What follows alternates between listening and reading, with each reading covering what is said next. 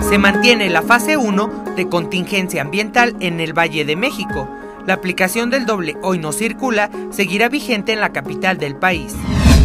Sonora, Baja California, Sinaloa y Nayarit gozarán de tarifas de luz especiales durante la temporada de calor.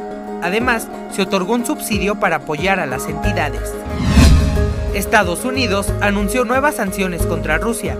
El objetivo es aumentar la presión sobre Moscú por el segundo aniversario de la guerra en Ucrania.